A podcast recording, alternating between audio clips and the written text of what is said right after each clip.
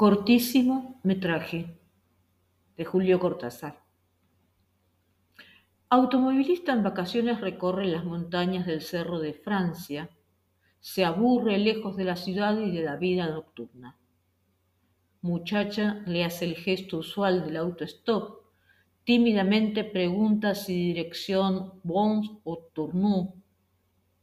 En la carretera unas palabras, hermoso perfil moreno que pocas veces pleno rostro, lacónicamente a las preguntas del que ahora, mirando los muslos desnudos contra el asiento rojo. Al término de un viraje, el auto sale de la carretera y se pierde en lo más espeso.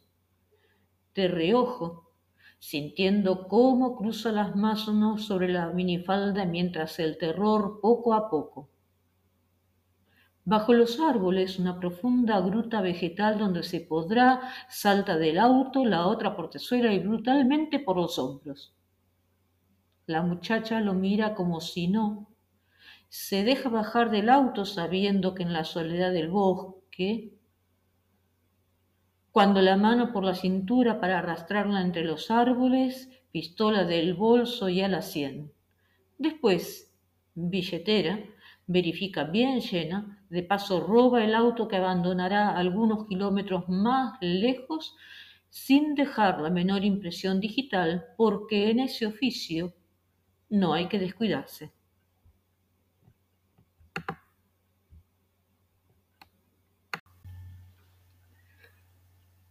Bueno, si seguiste la lectura del texto que te dejé en la descripción mientras escuchas mi voz al leerlo,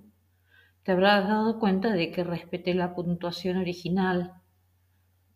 y que no era que había errores en la forma en la que estaba modulando las frases. Resulta curioso que, de todos modos, aun cuando sintamos que los periodos quedan como cortados o entrecortados, se va de alguna forma resolviendo una situación de la que nos damos cuenta eh, que de alguna forma se construye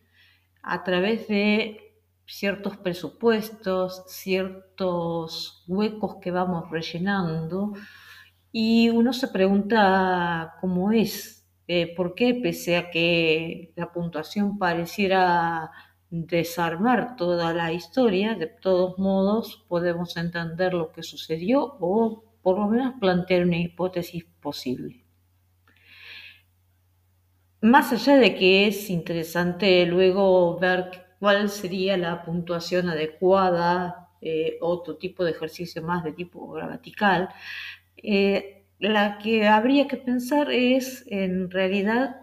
qué mecanismos son los que nosotros construimos para darle sentido a ese texto que vamos escuchando, cuáles son aquellos elementos que Julio Cortázar nos permite poner en juego,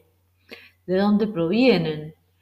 eh, si de la lectura, de nuestras propias experiencias, de lo que hemos visto en algún momento en televisión, en una serie, película,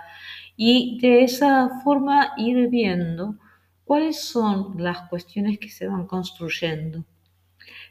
También en algún momento uno puede encontrarse con otro lector que presupuso otras cuestiones y hasta cotejar de qué manera desde diferentes vías se llega a la misma resolución y cómo en el final, de alguna forma, uno se da cuenta finalmente de quién hace cada una de las diferentes acciones